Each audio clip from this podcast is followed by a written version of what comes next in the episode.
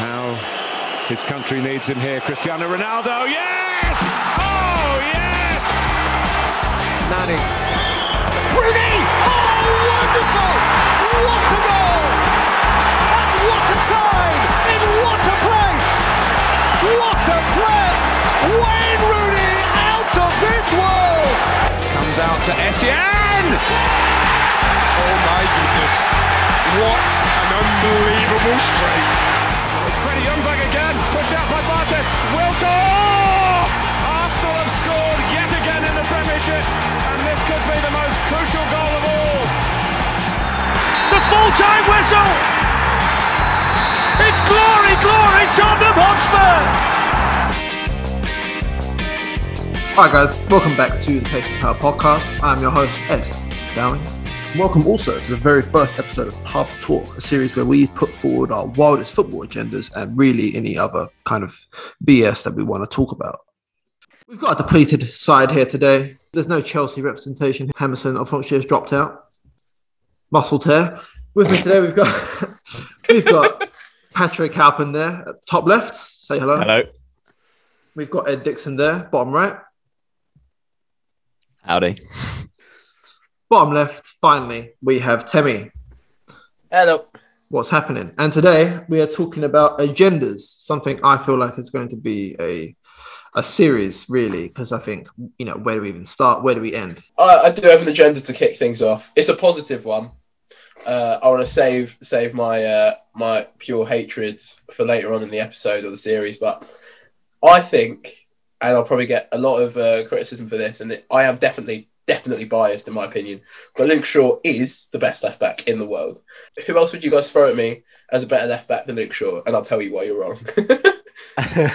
No, no, no, no, let's, de- let's deconstruct this in a calm way, in a mannered way. Yeah, You know, okay, we're not okay. animals. I, Um, as I think everyone else would, would say, you know, complete bollocks. You know, bullshit.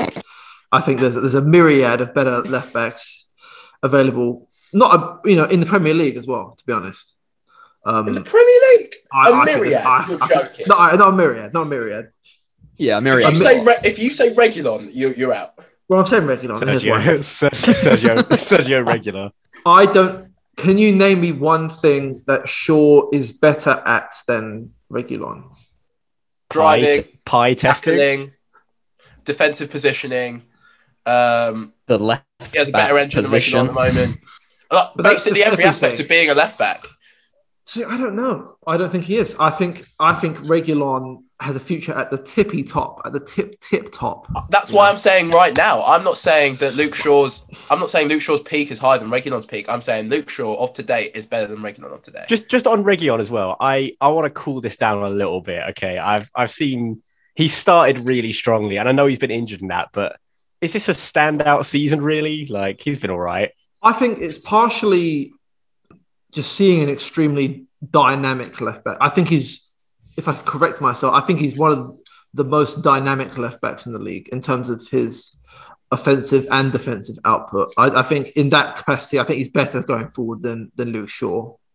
Um, I think defensively, Oh. Luke Shaw probably probably has him down at this point in, in time.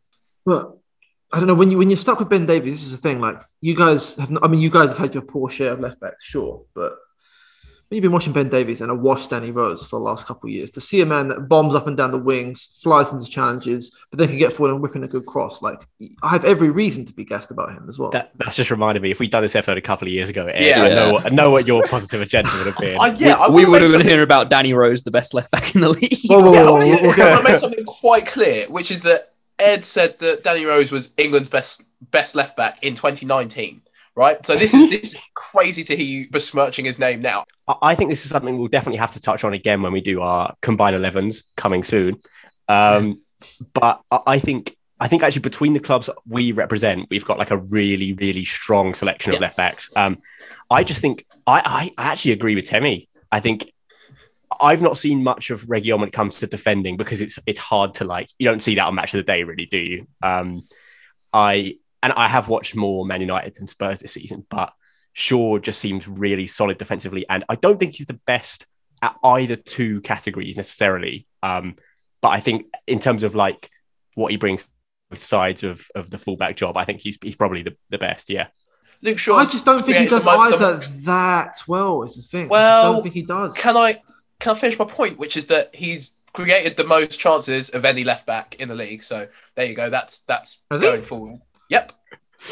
And like defensively, he always looks really composed in the tackle. He's got that recovery speed now as well.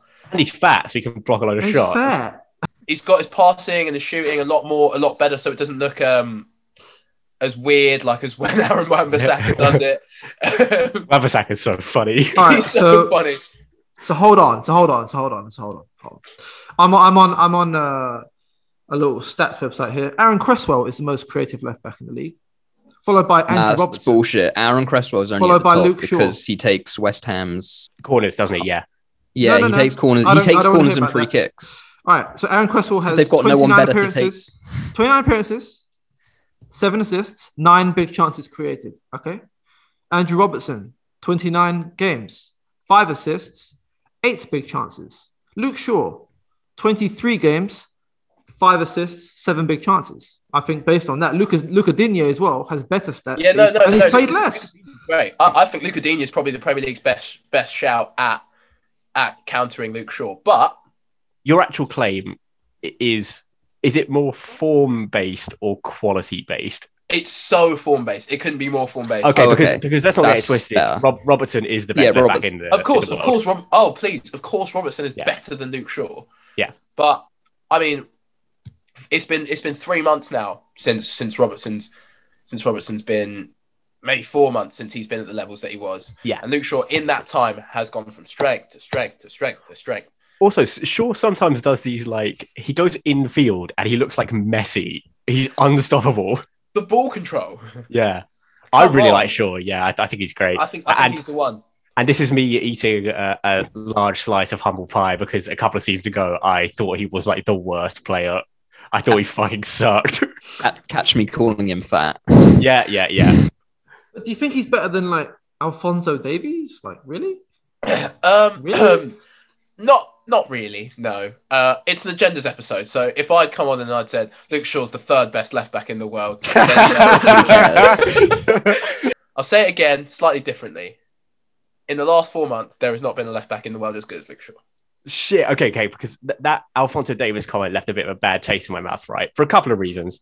Um, Bundesliga, Yeah, Bundesliga. and then Facts. Oh, also, no. also, so no, no. The actual scope of the agenda here is you know who Alphonso Davies reminds me of, and this is an agenda. He reminds me of like 2016 Hector Bellerin, where he he every single thing about his game that's good is because of how fast he is. Like yeah, sure. pe- people were saying that people say. I mean, remember Be- uh, Hel- uh, back to back to Hellerin, back to Hellerin back then. he was getting um, he was getting shouts for best right back in the league. He was he was much better than he is now, but it's because he was fast. He like his He was inadequate so fast. his inadequate defending got made up by the fact that he could perform like insane recovery tackles that no other player could. That's the that's the defending I see Alphonso Davies doing, and I love Alphonso Davies. He's great, um, but in a few years' time, I don't, I don't know if he had I Again, think I think oh no, I'm sorry, I'm sorry.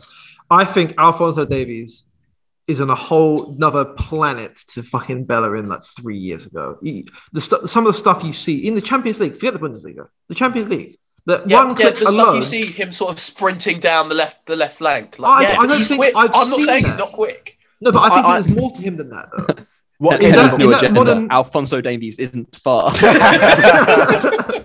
he's actually slow. No, but I think in that modern in that modern left back role where there's fe- essentially a left mid, which is what we're talking about, that is the left back role of the time now of the current era. He's the best one. He is the best one.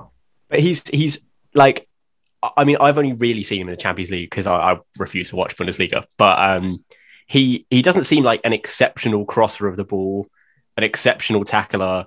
He's a good dribbler. I'll give him that. He's a but- skillful. He's skillful, and he- I think he's a very, a very offensive. And it- again, Can I say, Ed?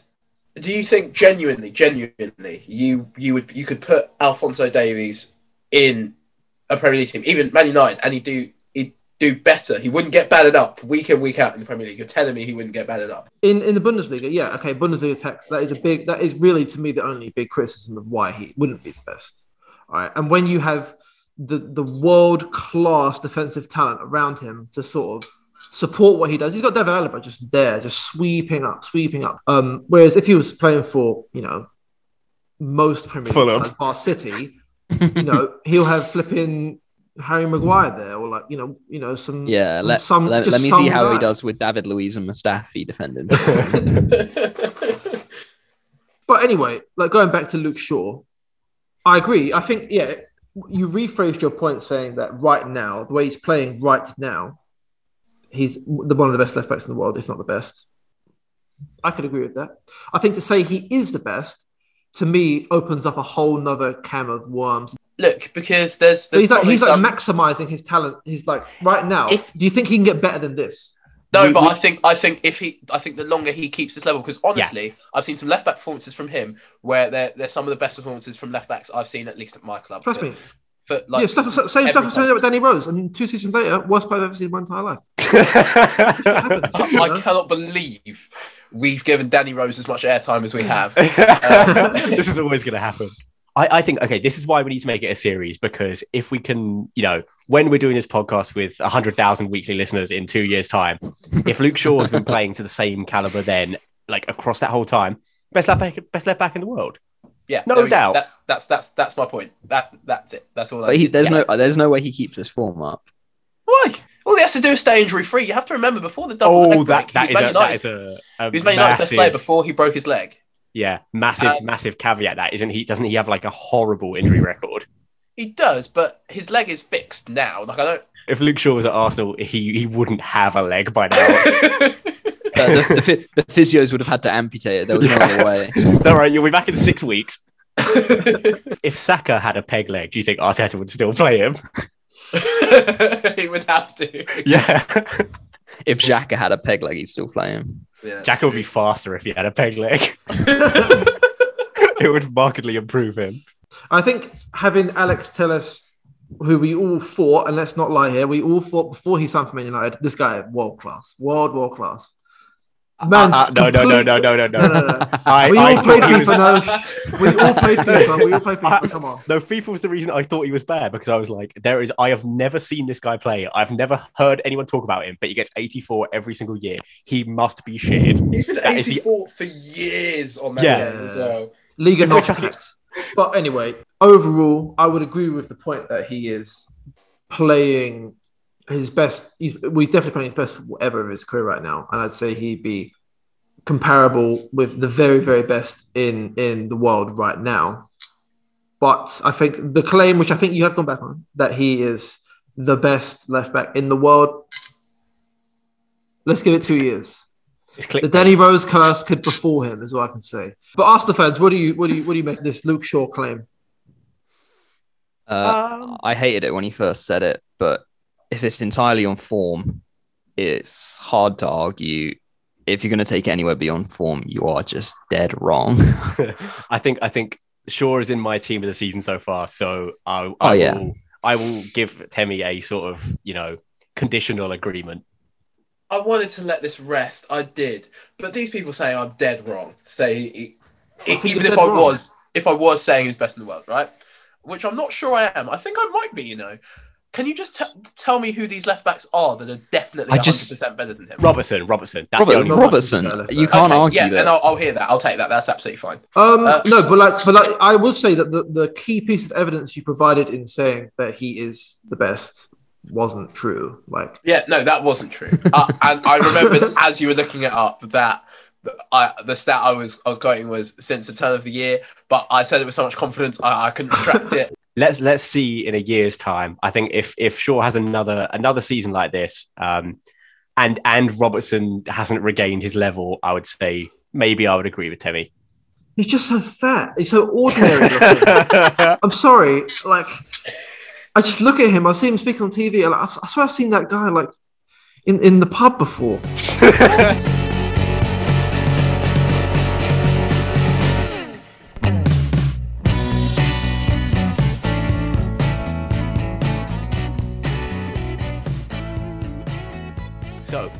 my agenda, and we have touched on this slightly in a previous episode, but uh, I think we need to dive into it here. I think if either of the top two teams in Scotland played in England, they would get relegated. Lovely agenda, that Pat. Lovely agenda. Thank you. I've been I've been meaning to get it off my chest. Relegated? I'm not sure about. Relegated, I- I, think, is a stretch. I, I Explain agree. yourself.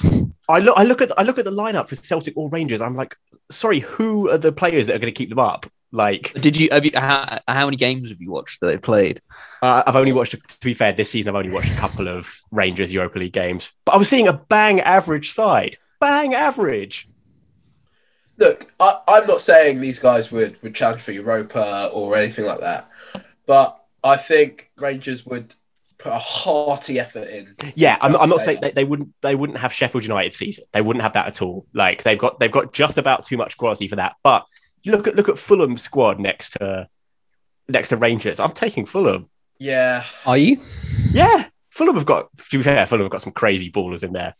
Fulham, Um, Fulham what, some good what I would say is I think Celtic would, would crash out. easily. Celtic, right, yeah, yeah, yeah. Right now, Celtic are done. That that's probably Yeah. not the uh, the right angle to go for this this agenda. But I am saying that I think Rangers would they would get relegated. Is agenda wording? I think they would be locked in a season long relegation struggle. Well, I'd say that I'd say Rangers have a far worse squad than um, Celtic do. I think Celtic are just like in complete disarray right now. it's not just about squad, is it? It's not just about squad because the the vibe of the club can keep you up or, or send you down. Hmm. Definitely. Uh, the manager, and I think the, the job that Gerrard's done there is undoubtedly amazing. And when you when you watch Rangers sort of galvanise to beat teams that, that are better than Yeah. them in the last two years in Europa, Definitely. uh, I, I, I think they've got the right stuff to, to mount a very good survival. look, challenge. look, look at look at Nothing more Newcastle. Look at Newcastle. Right, Newcastle are probably I reckon will get relegated this season, and it's entirely because of the vibe of the squad. Like Hmm. they are they are doomed. You can you can Oh, tell yeah. it. They they know they get relegated. Let's get into it. Let's just really let's really imagine this scenario out because because if you put those two teams in there for one season, they survive. Given the relative fan bases of those teams, they could become powerhouses very very quickly, in my opinion. But say in this pow- imaginary powerhouse, example, powerhouses maybe a slightly struggle. No, right? no, no. Um, I, I reckon Celtic, especially. I reckon they could be like because everyone talks about like Newcastle being. I mean, Newcastle aren't a powerhouse, but you know, you know what I mean. Like, there's a lot of untapped potential with that club, and I think Celtic could tap into a lot of that. I mean, okay. wh- let, let me just clarify what I'm saying here, right? Because because you're right. Like, if you know the the Premier League was expanded, like with Wales, to include just include the the Scottish teams, right? Possibly different story because I think the the sort of the history and and just size of both of those clubs would allow them to have big budgets, uh, get some actually good players in and all that. What my hypothetical is, if you chuck the current squads into the Premier League, where do they finish? And I think they're they're, they're sort of yo-yo club level where they'd probably be too good for the Championship, but I don't think they'd be guaranteed survival in the in the Premier League. All right. I, I, I actually disagree with you, but only on this point. That Okay. I think if they were chucked into the championship, I don't think either of them are shoo-ins to get out of there. Oh, really? When you're when you're in the championship, you you I mean, unless you're way better than the other clubs, there's no there's no guarantee. It's a fucking battle as well, isn't it? I think these guys would be locked in playoff fights if, Yeah. if you plop them into the championship. If you plop And them into the- the Premier League, I think they could stay. Also, when, But- when you're talking when you're talking mentality as well, like um, obviously they're they're obviously perpetually against each other, and that's where the competition comes from, really. But other than that, they're used to playing like joke sides week in, week out. Uh, d- Do Rangers have to exert themselves against you know Dundee? Probably not. You're, you're not factoring in the the indescribable power of having that many Scottish players in one side. Oh, actually, maybe they win win the whole fucking thing. Yeah, like the Scotland national team always do. oh yeah, they're, they're locked in Euros. I want you guys to see this Rangers squad because it when once seeing this, I utterly agree with you, Pat. To be honest, Alfredo Morelos. Who would any of you guys take this player? Yeah, Uh, well, not not at my club, but in the Premier League, I think he'd bang a couple. I. I think he's Yeah. actually he he's actually one of the few that I was thinking like yeah he's he could do a prem job for Yeah. for a lower half team. no Like, doubt, definitely. I agree. Yeah. These two play James Tavernier as well. I think basically the Good same, player. right? yeah, Yeah. He, he's, he's okay. He's okay. think he's. Everyone else, Uh, Every Ryan single Kent other is player. average. Kemar Roofe is a classic Ouch. championship striker. Yeah. Well, good enough Yeah. for Leeds. Now I make jokes about players being forty year old, forty year olds. Isn't Allan McGregor actually like forty years old? I was think going to ask so. how old Jermaine Defoe He's is. He's a good goalkeeper though, McGregor. He's 39. Oh. So, are you telling me? Are you telling me a 39 year old goalkeeper in the Premier League, if transitioned over from the SPL, is not getting letting in five goals a game? I think Oh, I think oh, no. he's a safe pair of hands. I think, I think, I think, I think Rangers would actually need the cliched two people in goal to have a chance. you look at this this group of players. This is this is like West Brom level. This is West Brom level. West Brom West have Brom better level. players. yeah, I would take West Brom side over there. I Actually, would, name one actually, would. I? Would you? Sam Johnstone probably wins the goalkeeper race. Yeah, that, to be fair, Um, um, all, all West Brom's good players are basically on loan, aren't they? I like that guy from uh, Gallagher guy from Chelsea. Um, Oh yeah, yeah, yeah. and maintain tiles. You know, I, I quite like him. Everyone else sucks. Um, Haven't they- Who's that guy who was like racking up assists? Matheus Pereira. Yeah, Kieran, Mateus. Kieran Gibbs. Uh, He left, Uh, didn't he? He's gone Alex somewhere. Oxlade Chamberlain. then that fucking that fucking West Ham kid who Grady caused Ulster Diangana, when he yeah. moved. Diangana. Yeah, oh, the one, the one who West Ham fans thought they'd be relegated without, and are now having their best ever season. yeah. Predicted finishes. What we're saying. I was just going to ask. Let's this. go for Okay, Ra- let's so go for Rangers.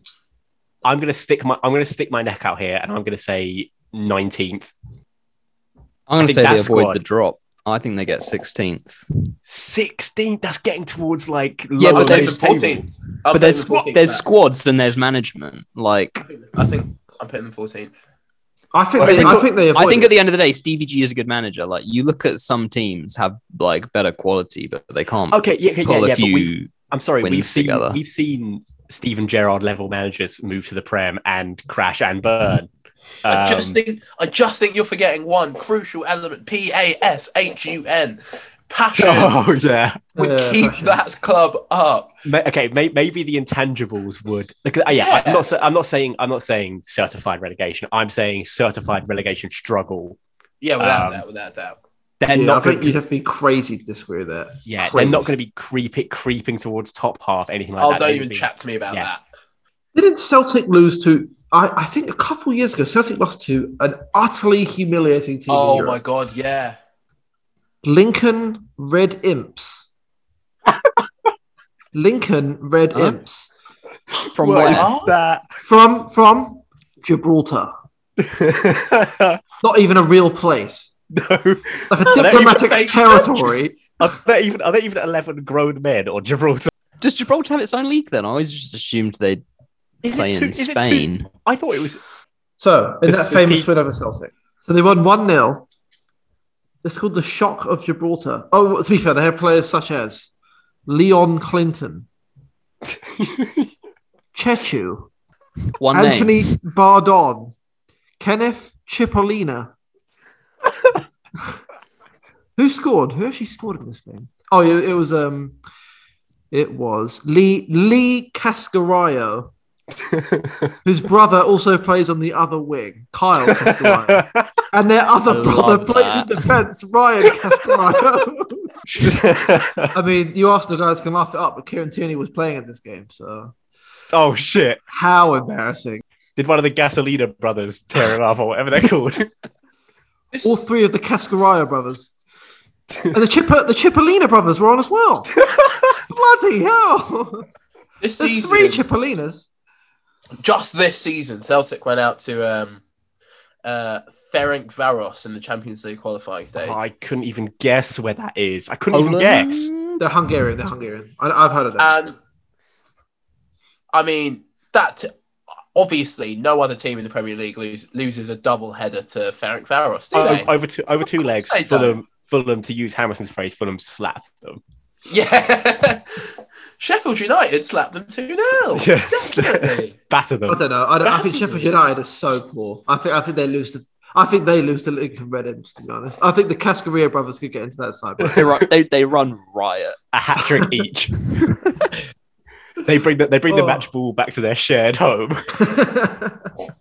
All right. Finally, should we do a prediction on where Celtic would finish as well? then Rock bottom. I, I think I think they're they're battling Sheffield for last place. Yeah. bottom. I think they failed the Great Escape. They're 18th. Um, okay, I think that yeah, 18th, and I think it's purely because the fans are always going on about how good they are. And to be honest, Yeah. you know, you're in a Mickey Mouse League, you're a Mickey Mouse team. I mean, my agenda, you're gonna laugh so much, and it, it really is born out of uh, being a Tottenham fan. But mine is essentially that I don't think winning trophies is the be all and end all of football. personally. Ah. Ah. I knew, I knew that would be coming. it's just so sad. Isn't that what What's the game about then? That's, I, No, no, I, don't no, think. I don't think winning a tennis grand slam is the point of tennis. No, I, but like- It's not about it's not about winning. It's about the friends you make along the way. All right, so so first I'm gonna say fuck off. That's all getting cut. I'm gonna somehow I'm gonna somehow edit your voices to say yes, I agree with you. but what I mean is, what I mean is, um, especially players' careers and teams' sort of eras being solely not in, you know, obviously it's important. I'm not saying it's not important. Obviously it's important, but players and teams' sort of eras being solely defined by the amount of trophies they win, I think that is a flawed idea, and I think that can, I think that can change people's perceptions on players and teams when I don't think it should do really. You're, you're talking about Harry Kane, aren't you? we're talking about No, Harry. no, no, no, and- no, no, I'm not, I'm not, I'm can, I, can, I, can, I, just can I just say when like I, I do sort of I, I see where you're coming from. Um, like I think we'll get into this because there's a lot to talk about, but just when it because that sounds so much like you're talking about Harry Kane. I, I think if Harry Kane retires with no major major trophies, it's a real shame. I'm not saying he would have failed or anything like that, but it would be a, a, a real shame if someone with that amount of talent. No, it would be, but it wouldn't. But like what I'm saying is, I feel like people, I think people would therefore view him as being a worse player, and I think they try and find.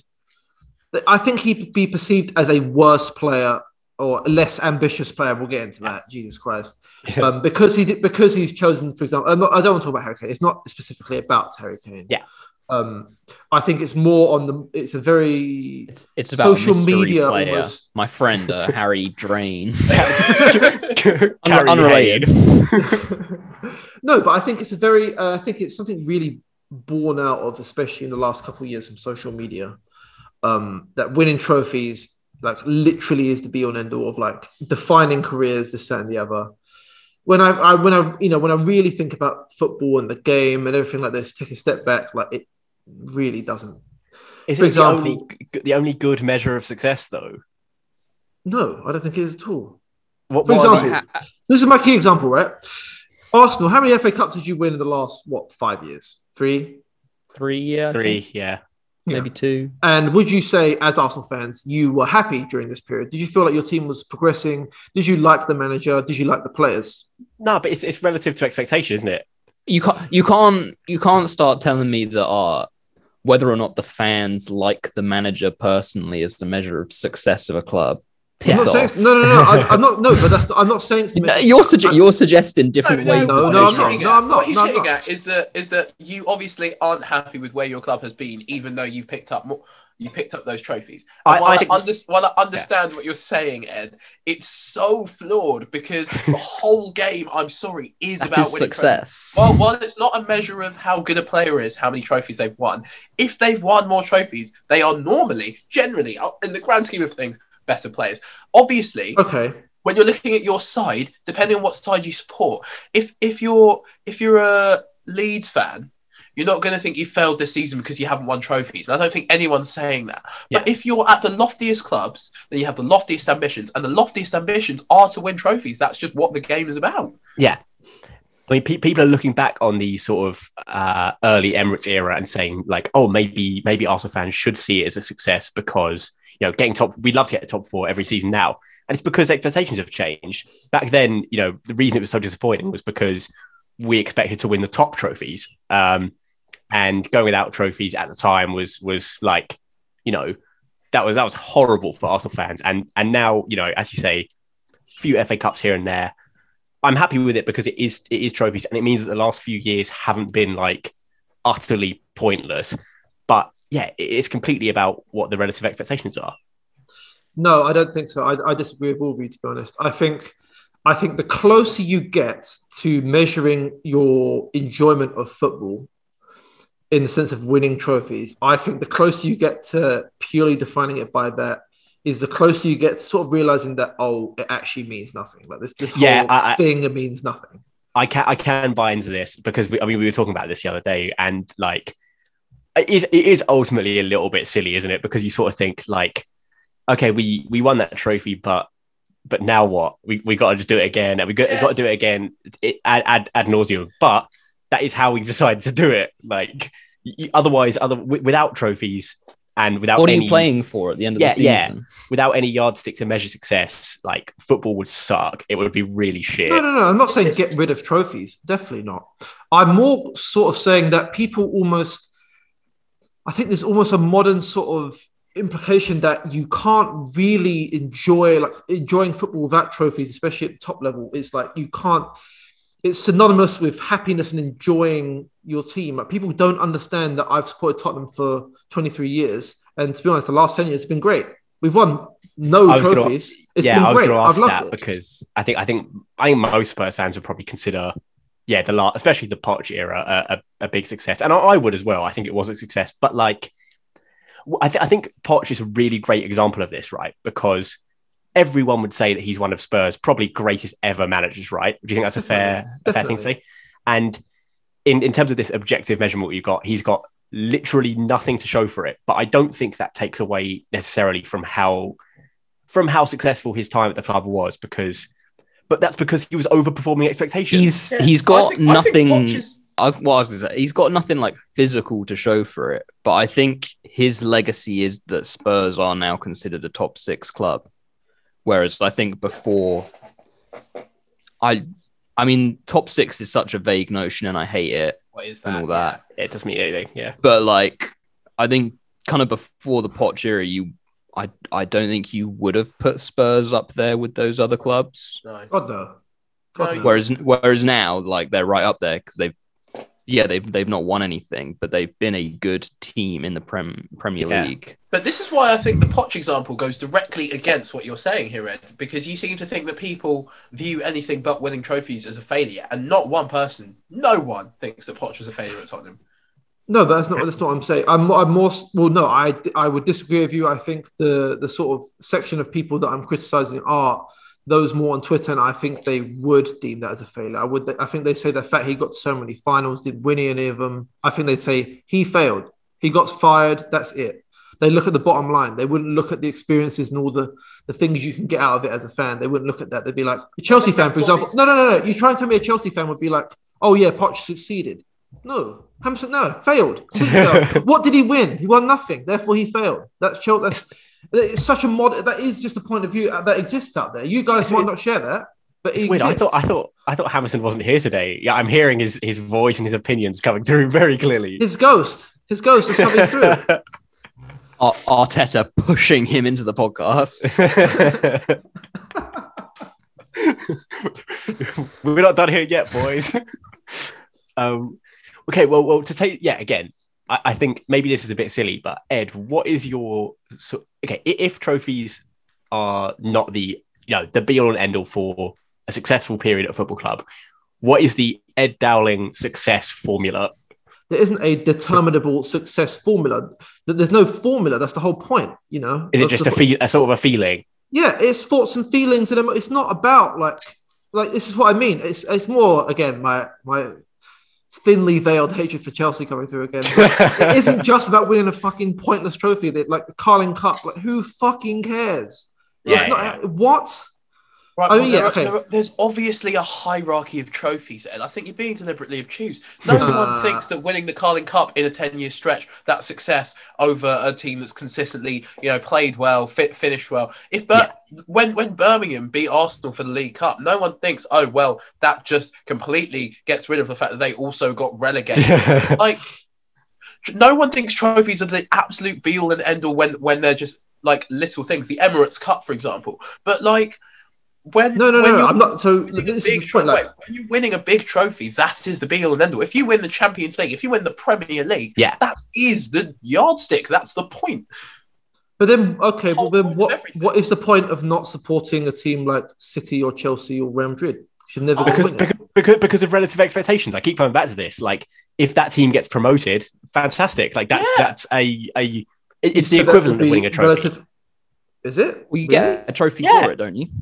Oh, you might. Oh, I yeah. suppose. I- You get trophies for winning, I if, guess. if you win, yeah. But like, um, but but that, that's the thing. You have to, as a as a football fan, you have to, no matter how ridiculous it sounds, you have to buy into the notion that my team is building towards eventually winning trophies. Yeah. Like, Yeah. because because if not, then then again, may, maybe there are other there, there are definitely other reasons for supporting a, t- a club, like you know, community, fan engagement, just watching. Yeah, I was watching gonna say, I didn't, I didn't support my team. I mean, Enjoyment of the game. But but you're not you're not Yeah, like you, are you going You've gotta think your club's going dreamed that somewhere. Tottenham would win a trophy. No, but like this is what I'm saying. I'm not saying it's. I'm not saying like it doesn't matter. I'm not saying obviously I think about that. Obviously, it's something I would like to happen. But I just think like I think there's more to it than that. I know, yes, the binary, you know, yardstick of success is that, but it also isn't that. You know what I mean? Like, why would you support flipping West Brom? Why would you support any of these teams? Because you're not going. Let's be honest, whole city. Because you're from West. Pat, Pat has said it so, so many times. You have different expectations depending on which team you support. So Yeah. there are different things that mean success for the team that you But I support. don't, I don't I think, I don't it's think it works like that. I don't think And it works even- like that. well no it, it doesn't work exactly like that obviously but i think even like let's let's use the the west brom example right like there there's a very good chance in the next 100 years west brom will not win a single league like premier league title. But i think even a west Ha- a west brom fan would say that a part of their support like a part of their enjoyment and continued following the sport is the tiny tiny hope that one day they might. Like that is ultimately what it's about. My final point would be following football by the metrics that some certain people would deem acceptable in this modern day in terms of how you should value success within a football club would make supporting most teams in the world unfeasible in terms of what these specific sets of people believe. You know, this is not so- uh, something I'm accusing you guys of believing or thinking. Definitely Yeah. not. I just think that that would make most of football not worth watching. a Fulham fan, to again to use your example, the reason why they would consider their staying up a success and something to be really proud of is because they can then be like, right, we're still in the Premier League, maybe we can build on that, and in true. in ten years' time, maybe or twenty years' time, we I keep. don't We think keep that's true, but I think. What do you people- think? I think. I think Fulham fans. All right, let's look at West Brom, 2004-5, when they stayed up, the Great Escape, pitch invasion. Right? There's clearly a reason why why these fans support this club, and they oh they haven't won a trophy, but everyone's so happy that they're running on the pitch. There's Yeah. a party. It's not about the fact that they might win the Premier League next season. It's not about that at all. No, no, no, no, No, no. no, okay, okay, no. this is not You're, the point you're, you're, making. you're, misin- you're misinterpreting what I'm saying as well because I don't think that's in the moment. That's not what they're celebrating at all. In the moment, they're celebrating staying up, playing the Premier League for another season. But what I'm saying is, as part of being a fan of any club, you have implicitly brought into the idea that one day, one day, no matter how distant it is, you might be able to compete for the top top trophies. And so, what they're celebrating in the moment is just staying up. But there's a tiny, tiny thing there, which is oh, thank God we're, we're still able to hypothetically one day compete for the best trophies. I just argue that that your point there, that claim, yes, I agree with you. I don't think people think like that. I just don't think that. I think football's moving away from that that idea. Towards I- what?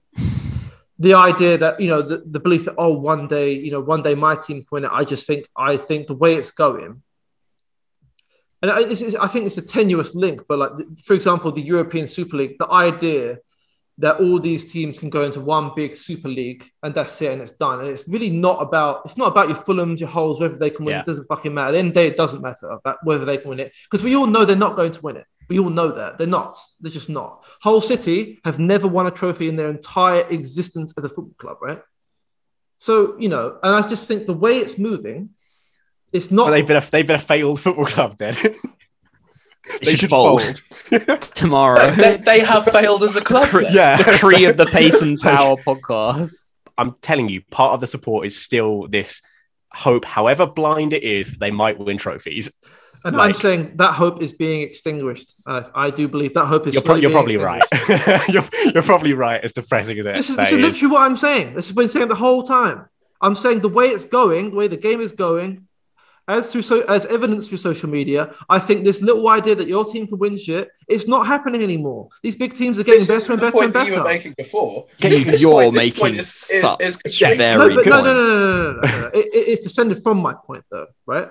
It's because because it will soon mean that trophies don't mean anything. That's what I'm saying. Trophies will not mean anything I in, do in years to come. You know what I mean? Man City, they not mean more? everything. Because it's the best teams competing for them. Why would they No, no, not no, mean no, anything? no, no, I disagree with that completely. I disagree with that completely. I think the way football is going, in terms of, I think fewer and fewer and fewer teams are having the resources to be able to compete at the Yeah. top level. You understand what Yeah. I mean? Yeah. So that there literally there will will be no hope of these teams winning this trophy. So are, you are you say, are you say, are you saying that then the, the the sort of relative expectations we're talking about? Are you saying the the yardsticks are going to move from trophies to just something else? I'm saying the relative importance of the trophy has been going down. It's been going down. These teams have been getting better and better and better. It's not a level playing field anymore, guys. And so it doesn't mean. I think you're right, What but this isn't is the point it's you've been less than talking about 2015, for the last hour. Yeah, That's what I've been leading up to. Le- Leicester really are the like. This is 2015, 16. Yeah, yeah, yeah. They're, yeah, they're an exception. Yeah, absolutely. They're No, no, yeah, but and that is why the they're sport the, exists. they're, but the fact that exception they're- that proves the rule.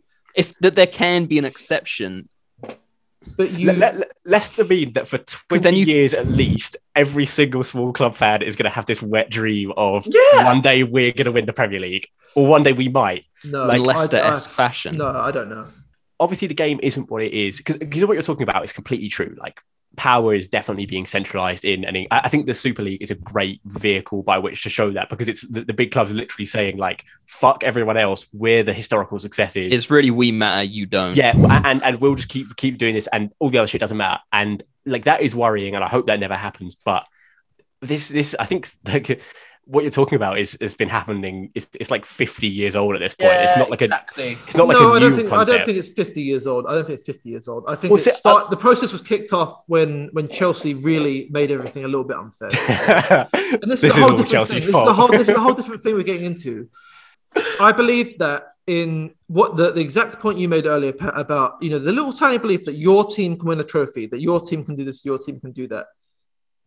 That it will be is ebbing away slowly and slowly and slowly. Sure, it might be 50 years, 20 years ago, whatever, doesn't matter. I think it's slowly and it's accelerating with talks of Super League, this and the other. Th- This process is accelerating to the point where these teams will not be able to win these top trophies, either through it being an exclusive competition or through it being so, so unfair that there's just no point in trying. To the point where completely trophies, fair agenda. to the point. Yeah. I don't think. Yeah, I don't think you're wrong, but I don't think this is an agenda. Yeah, this no, is, no, this no, is no, just no, no, but the can we, turn, This is, can, can, can we turn it, like can we turn it, thinking can we about it- football as a sport. Can we turn Yeah. this into an agenda though and say, Ed, what do you think this will mean for success? As in, Okay. therefore, the goalposts of success will be moved, And and, you and have, for you have- certain yeah. clubs. for No, certain this isn't a good agenda. If you want to turn this into agenda, you say some shit like PSG, Chelsea, and City have ruined football. Oh, But that- ah. Can- Don't. can that that's an agenda? that's an agenda. But that, Yeah. that is what I'm saying. Or the- that is that or is the goalposts that is the moving. explicit version That's not of an what I'm agenda. But what you have framed as an agenda, that is what I'm saying. You've just framed. But this is an a different way. agendas episode. You should have Yeah, framed no, it as an agenda to your start. Example, Okay. yeah, but your example of an agenda is literally what I'm saying. Okay, okay. Yes. I don't, so- I don't mean My bloody agenda Nottingham is losing all meaning for me. Please, can we move on? can, can we turn this into just the question mark episode? I have an agenda with the term agenda. I think I'm just I'm getting cut out of the whole episode. and it's not. fit- We're, we're a three man episode now. Hammerson and Ed have both come down with injuries. E- Even my howdy is cut. There's nothing. Uh, He just it was that. one of the best goals I've ever seen in my life. Yeah. He's gonna mix his words. He's gonna be like, guys, go out there and hate it. Oh, Yeah. Oh no! what have I done? It's the name of the podcast. I, I just don't think Harry Maguire can deal with pace and power. All right. So that was my agenda. Good talk, guys. Um, got that done quick, swiftly, and clearly. Um, Yeah. Ed, your agenda. And this better be Uh, fucking crystal clear because I'm gonna come down in a fucking ton of bricks. My agenda is probably going to need a few qualifiers to not sound stupid. But um, Say it in stupid form first, though. in stupid form, Granit Xhaka is the worst signing a Premier League club has ever made. yes, that is a great Okay. agenda. All right. Uh, obviously, it requires qualifiers such as, in terms of general impact, not just the worst player to have been signed. What's How- any how much was he questions? signed for? 34, I want to say. Yeah, it was. It was in 2016. He signed for about 35 million. Four years ago, like that would be in. I'm not even joking. In excess of 50 million now. I think That's a marquee Like- signing. that's how far the last few years have gone. That Neymar transfer really fucked everything up, didn't it? Well, yeah. Neymar That's ruined ridiculous. football, and that's Yeah, why Harry Neymar did ruin got no football. trophies. this bastardization of, of Dowling's agenda is so good. I haven't ex- I haven't explained myself at all here. Um, so basically, uh, I don't think a club has ever made a signing that has had such a net like a negative impact on said club. So I think the two the the, the crux of the issue with this agenda uh, is it can be split into two parts. One, you're saying Okay. that Granit Xhaka has had a grossly negative impact the signing Yes. uh, on your on your club, and the second Yep. point is that that uh, an impact like that has never been made by a signing. Yeah. Mm, yeah, sure. I Hear can me. see. I can see. I haven't put- agenda's going to dissolve. I haven't put much thought into this at all. So, So, let- Let's take the first one because I think the first one is more what you're saying, and then we'll Yeah. talk about the second one in terms of comparing it after. Why? What about Xhaka is so bad for Arsenal? I think what it comes down to is his ability to have a negative effect on both offense and defense at the same time. Like, He's a two-way player. yeah, I'll, I'll start off with offense. Uh, he's he's so slow on the ball.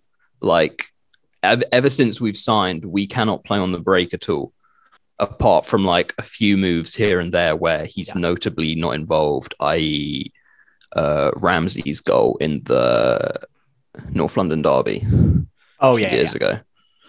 Like the man, the man needs four touches to play a pass that a good midfielder that you would sign for the amount of money that we signed him for would do in one. And in that way, he slows us down on the attack and like nullifies our attacking presence So in like a Fred. way that So like Fred, but Fred costs what? How much more? Fred was 50 million, but I think if they were signed in the same window, they would be the same amount of money. Uh, what about defense? Because we'll, we'll go into all De- this in defen- detail. defenses, general mistakes leading to goal, stuff like. I'm heavily biased by the fact that I don't like him 'cause he doesn't take responsibility for shit like not following his man, and that's something that really gets to me. yeah, But I think, I think if anyone has watched him play, and we all know that his, I mean, well, his role would be described as like central defensive midfielder, yet he cannot defend in any sense of the word. Um, I okay. Obviously, I'm going to have a whole load to say about it. So first, I want to make sure that Ed and Timmy have a chance to say what they think. I think that's uh, crazy. I think that's absolutely ludicrous. I think I think to say that you signed a average player for 30 million and that he's been the worst Premier League signing of all time, I think that's just Here's what I say: he crazy. he is he is an average player that we signed for 35 million, but his effect on the team as a whole has been His effect on the instrumental in our de- instrumental in our decline as a club. I, I'm, not- yeah, I'm going to actually go in the opposite direction with this, uh, Dan Dowling, and say that because 35 million is a lot of money, well, at least was in the game at the time, Yeah, and Arsenal aren't the sort of team to chuck around money like that. What it has done is that he had to he had to be seen to be the person you were signing into in that position. So you couldn't really replace and do better in that position, and that was where your squad had been crying out for a player for years and years since the era, right? So what that signing does is it sort of pins Arsenal down to that quality of an average midfield for for years to come, and I think the midfield is almost we have we have lost, so. yeah we we haven't signed a good midfielder since Bar Partey, but I'm gonna need him to Yeah, play a whole season before I can start I, singing I his praises. I've thought quite a lot about what Ed's saying here because I there's a lot of things I absolutely love about this as an agenda, right? Because the phrasing is so ludicrous, right? like you hear you hear that and you think there is no way that can be true. But I thought about The it more while you think guys were- about it, I thought about it while you guys were talking, and there's a lot of reasons why I think he has been a terrible, terrible signing, which goes beyond like just him being relatively inadequate, right? Because if we're talking about like, you know, disappointing signings or flops or whatever, he wouldn't even be close to one of the worst. Like, Oh yeah, that's why I needed Yeah. to qualify it. You get you can sign a terrible player Yeah. for a lot of money and he flop, but then you don't play him every game. This is Yeah. a man who plays week in, week out.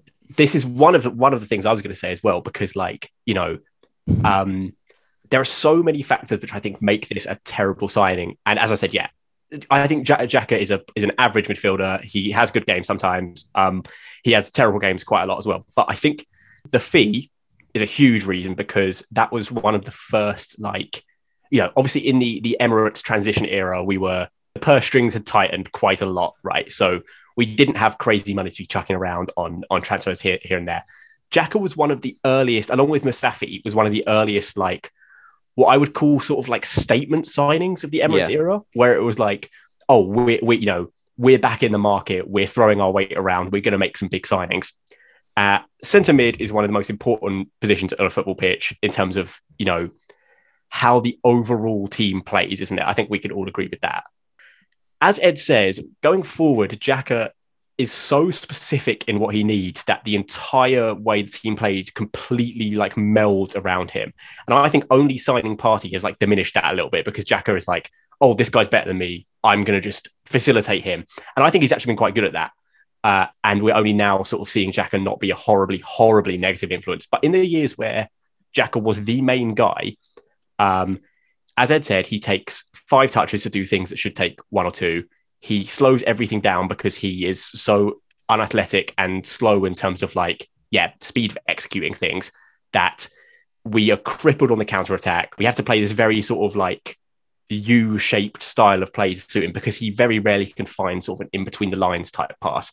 But the single most important thing from my perspective is on the defensive end. And I think it's because of how Xhaka has affected the character of the team, I want to say, for want of a better word. I think having a player who is so likely to implode any given circumstance, right?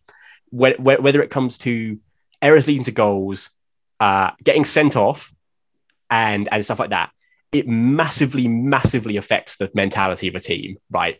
We know, and I think this this season's been a great example of this. We know that at any given moment, Xhaka could have a game, have a performance which costs us three points, right?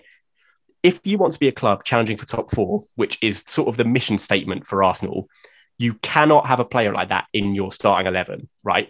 Xhaka has been the nailed on player in our team since he signed.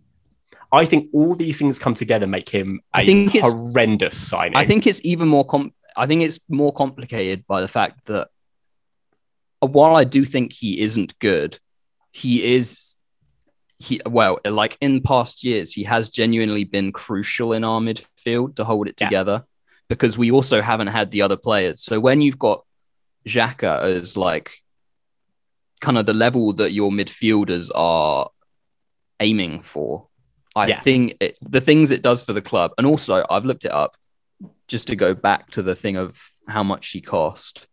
Uh, we've only ever signed five players more expensive than Xhaka, and it's Özil, Partey, Lacazette, Aubameyang, and Pepe. and I think several of those signings have also been atro- atrociously bad. Yeah, it like is it doesn't affect the team as much if like yeah, and that's that's like I- a like a, a forward yeah, like, I like think, a winger doesn't. exactly because I think I think like you know a striker a striker costs that much and flops that much. He doesn't have the same sort of detrimental impact on the entire team, right? Uh, and I'm sure. Okay, we'll get onto this when we talk about you know I, other signings we can think of which are similarly bad, but uh, I think Xhaka is like the embodiment of a lowering of expectations at Arsenal. Um, Yeah, I, I think ha- without having. Xhaka in our in our being a crucial member of our first team. Um, I think it's really important to reiterate here that I don't think he's like an awful player or anything. I think he's He's Oh no, fine. I think he's very adequate, and I think Yeah, there are he- things he's even good at. exactly. He's fine, and also like next to Partey, a a I'll say a world class midfielder. He when he's just sort of doing the very basics of his job at centre defensive mid, you know, winning the ball back and giving it to more talented players, he is fine. Um, when he is the focal point of the team, which he has been for maybe three or four years out of his time here, he has killed us. For me, Granit Xhaka is. I was about to say like a rich man's, but I actually think probably on the exact same level as Mile Jedinak was. You remember Mile Jedinak at, uh, at Palace?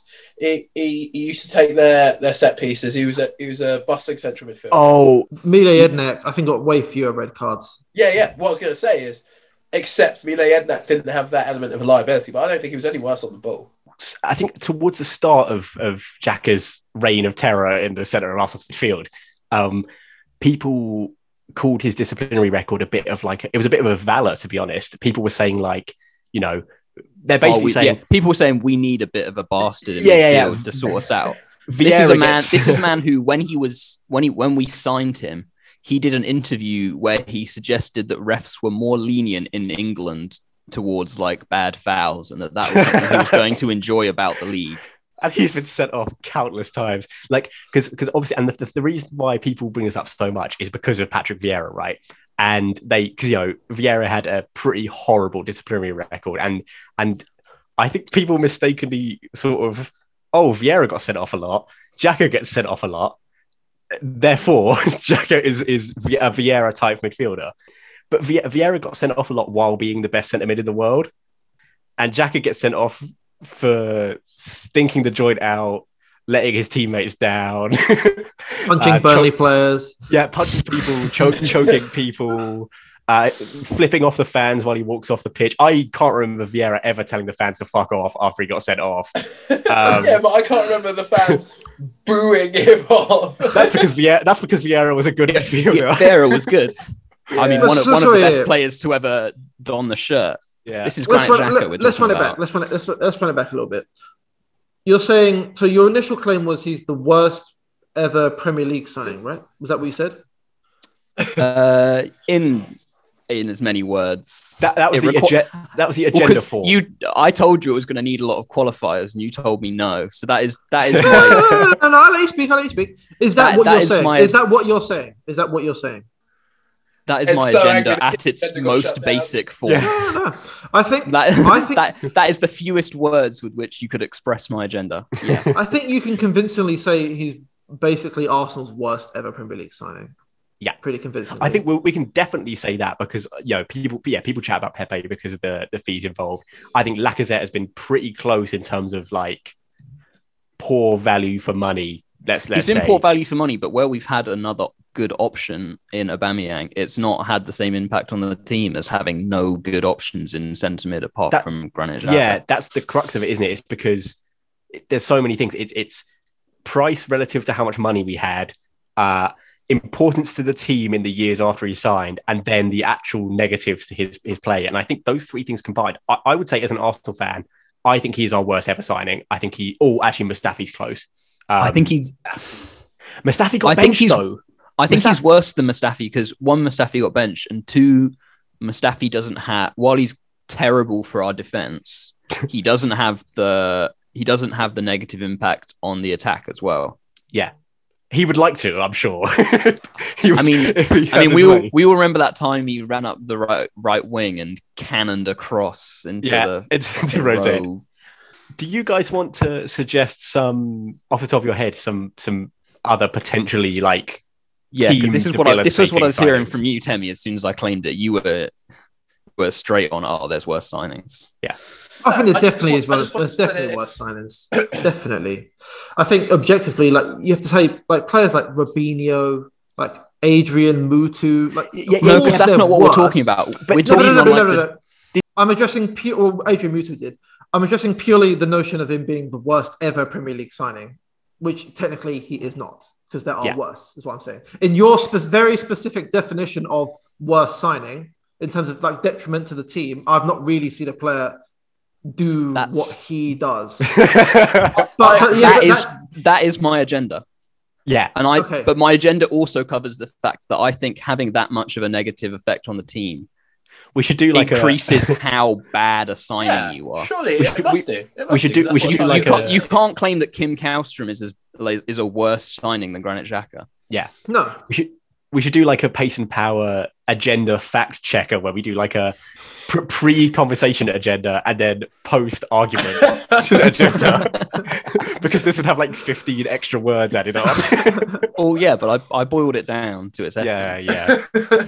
Whereas So- Dow- clickbait, Dowling, clickbait. Dowling oh. spent an hour telling us a different agenda. Hey, only, hey, hey, hey, hey. only for I me went, to I went, summarise I it. went mainstream. Okay, I went into the wider, the very fabric of football. You're talking about Yeah. Granit pissing Xhaka. You're talking about a fucking average midfielder. I'm talking about football as we know it being destroyed. Dowling, did do you, do you think Spurs have ever made a signing worse for their team than Granit Xhaka for Arsenal? uh, Roberto Soldado was the worst signing. Um, 29 million, massive fee at the time. Scored like three goals, set us back, set us back the progress of Harry Kane, who got sent out on loan because he had to be Yeah. kept in the squad. I, th- I think there's a, a, a slight difference between like flops and detrimental the- signings. the dissolution Pe- of Pepe has been a. Pe- Pepe has been a flop, right? Um, actually, maybe that's a bad example because the fee was so astronomical. Like, No, but no, no, when you spend when you spend 29 million in 20, was it 13? Yeah. On a striker and he scores two goals. That is as, as fucking detrimental as it Ed, You have, to, you have to listen to the point that they're making, which is that, which is that in terms of effect on the team for years and years to come, Soldado was nothing like that. did, did So he offset Soldado? the progress of several strikers. We persevered with him for two seasons. Oh yeah, you're right. Oh, Harry Kane oh, no. because of Harry Kane, He's, he's No, playing Harry Harry Harry Kane Kane has failed to make it out the hood because of Ro- no, but, Roberto but Harry Soldado. Kane was in and around the team, but we had to we had to play him. We couldn't afford to not play this man. So, So what? So had to- Soldado, Soldado made Spurs by being so What? shit. He forced you to play Harry Kane. and No, turned into the no, no, no, no, no, no, no. Harry Kane got sent out on loan because we signed him. This is what I'm saying. He, Where did he get sent on loan? Leicester, he was Norwich. on the same team as Jamie Vardy. yeah. Was he Was actually? I didn't know that. Ed, if if if um if Roberto Soldado had molded the mentality and pl- game I, plan I of really Spurs, think you overestimate. I really think you overestimate the effect that actually has on the players. I think that it's kind of an, almost an excuse for the the numerous gutless players that Arsenal do actually. have. we have a lot of gutless players. But We have a lot of But- gutless but players, Ed- but I think if Soldado came in and I think he was as bad a signing for Tottenham in that time. Yes. Like, uh, but Tottenham were in a different place then to what Arsenal are in now. If you know what I mean. Xhaka still starts for Arsenal every single week. Yeah, like- but why? But why? Why did you just drop him? why? I don't know. I don't not know. his fault. That's Yeah. one's fault. Yeah, that is okay. And, and like I'll actually say, um, I think Xhaka is one of the few players at Arsenal who I wouldn't accuse of being gutless. Like I hate to say it, but I think I think like he does he does sort of own up to his mistakes. Even like it's just baffling that they keep happening and he keeps having to own up to them. Like if I see one more Granit Xhaka Instagram post where he has to apologize for like costing the team three points, I'm gonna fucking stop supporting Arsenal. I just think it like, cost yeah, us he has a- six points to Burnley in one he season. has a negative effect, but I think like these players have to take a lot of responsibility as well. And also, why does he get played? If he's this bad, surely out of the three last managers you've had, one of them would have clocked that he was such a bad influence. You know what I mean? This, this, yeah, but this is this is what like I don't know. Yeah, this is obviously like a fan perspective thing because J- Xhaka has has obsessive fans. We've talked about this before, right? And they- they'll talk about him like he's Busquets, where it's like, oh, you know, if Xhaka has a good game, you won't even notice he's there.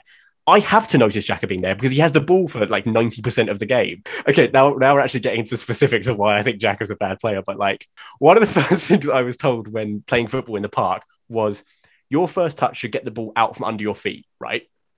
Yeah. Xhaka does this thing where he he he traps the ball and the ball is under his feet for the next 10 touches.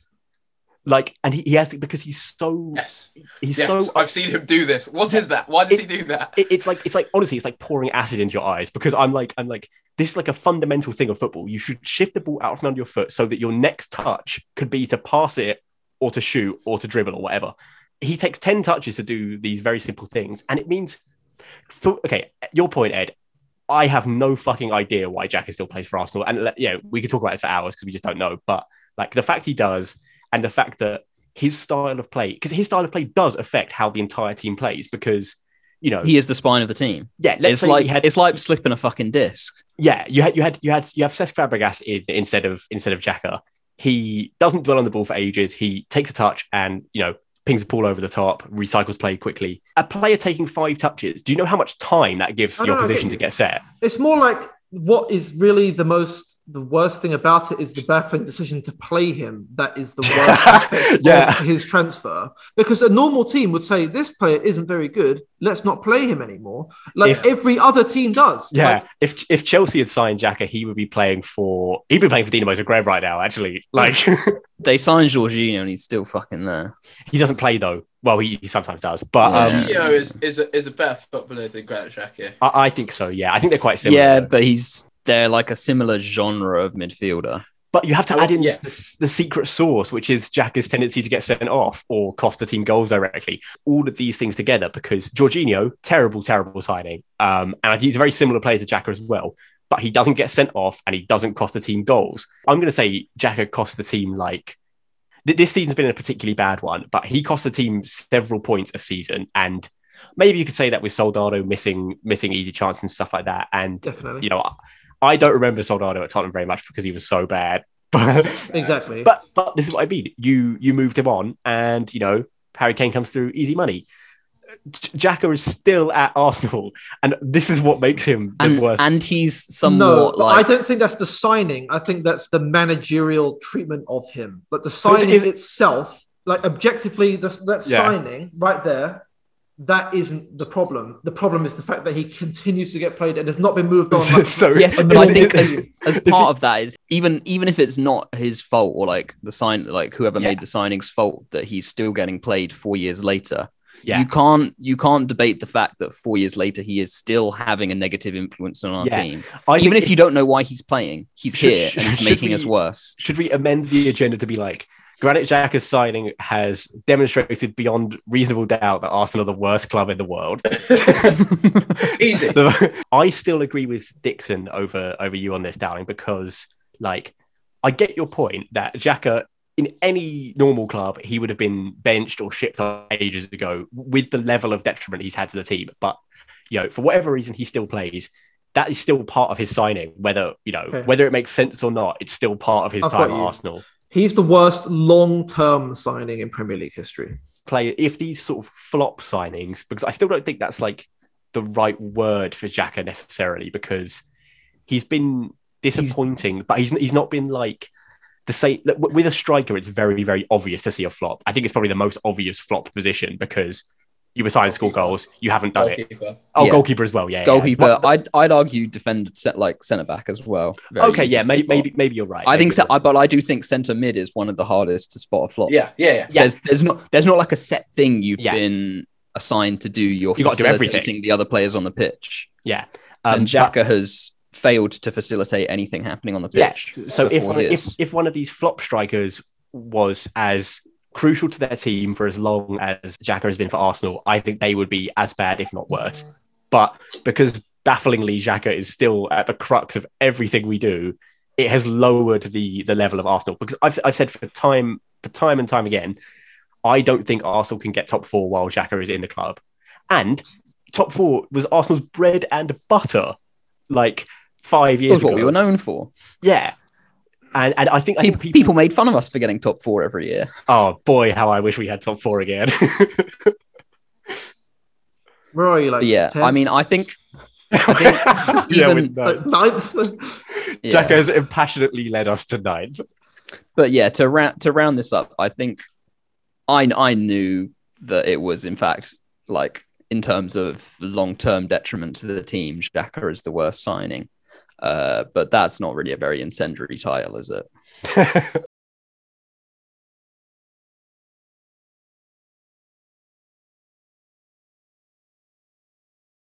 And if you want to um, just right, yeah, round up what you, what, you, what you really thinking about Granit Xhaka here. Rephrase your final agenda. I'm gonna give you the benefit here. Okay, so I think I think to round up what I've said about Granit Xhaka, I stand by my previous statement. I think I did radicalize it a bit to make it a headline. I think I think if anything, from what we've said, I have won a couple people over from having people quite quite rightly upset at my first headline. Um, Yeah, his well, I mean, that, general- that's, that still is your first headline still is incorrect. I'd say still is fundamentally wrong. But your I, amended I'm headline, sort of won over. I, I, I think I think overall it's been a very persuasive the discussion. worst signing in Premier League history. Yeah, because Nah, of- long in term term, in terms Yeah, of yeah, no, that's the amend, that's the amended version. I stand I I stand by my orig- original statement that you guys disagree with because I think to be a I think having this level of long term impact, which we've all agreed on, makes you worse than just a shit flop. I I think it's a, it's a, it's a, an agenda that works in its current phrasing as long as you understand that there are asterisks after like Yeah, almost every word. Yeah, there are there are there are so many Yeah. asterisks and so many like different little layers that you have we're- to we're- consider to make it work. Whereas Dowling, to, to not to pile on you too much, but a- asterisks wouldn't have worked with your agenda. It was Oh, no, just no, it was- it was- yeah, I think. Um, all right, with my agenda, I think obviously my initial claim, um, flawed to say the least, definitely flawed. I think my overall conclusion, I think you know everyone basically agreed with me. Um, I think I came out on top personally, and yeah, and, and frankly, the, the I think the recording shows that as as you as you the listeners will hear. Are you just gonna- these guys are laughing. This is doing so an impression. shit. of all okay, okay, okay. What should we say in terms of the best agenda and the worst agenda that we've come up with today? My best, Ed's worst. I, I want to put mine forward as best agenda personally. Uh, I think I think I think we're going to struggle here because I think mine's the best agenda. okay, okay. I think uh, Temi, I think your agenda is the most reasonable by far, which means it's a bad agenda, so it's not the best. What? I think, I think, I think Dowling's was a car crash, so it's the worst. and hey, hey, I think, hey, hey. I think it's the best because if anything, we talked about it the longest. It was Yeah, the funniest. you didn't know what you your guys. point was. okay, but maybe, but I think Dixon Dixon's was ridiculous, but also quite persuasive, and I think that is the best agenda. no, I, I I don't think it was the best agenda. I thought it was a good agenda. Don't get me wrong. I, I thought Pat's yours was. Again, I don't think because anyone, no one really cares about Scottish football, Yeah. so it doesn't matter. Safe. It was Um, safe. It was safe. It was Maybe, maybe not. it was an agenda that was dead on arrival, wasn't it? Really, me say, say things, people kind of agree, move on. Um, yeah. Well, Ed, I'm, I mean, I'm not convinced by your argument really at all. But you know, That's because we were what it is. How salty can you- about him how can disagreeing you with say that? yours. no, no, no. no I'm I not mean, salty. the- I just think when you have The to have so many asterisks uh, over your initial point, it kind of makes the whole point. It doesn't. What's the point need even an making that? entire book's worth of theory. to cover Hey. your- to cover your My Yours point was was- like Stephen Hawking, a brief history of football. Anyway, so we had Luke Shaw. We had the very fabric of football being torn in two. You know, I personally, I thought that was very interesting. But you know, no, that's part A. Part B. Harry Kane hasn't won anything. no, no, no. Okay, okay. No, part, I know- I know- part I A to was, trigger me. part A was to trigger me. people don't But rate Harry what? Kane because he hasn't got any trophies, and then it turned into oh, football's been ruined, game's gone. Game has gone. First of all. Second of all, I literally mentioned Harry Kane the whole time. So, so, so you put that one down on your little list, little prick. Um, moving on. Third of all, fuck off. I'm gonna meet you. Actually, you're on timeout.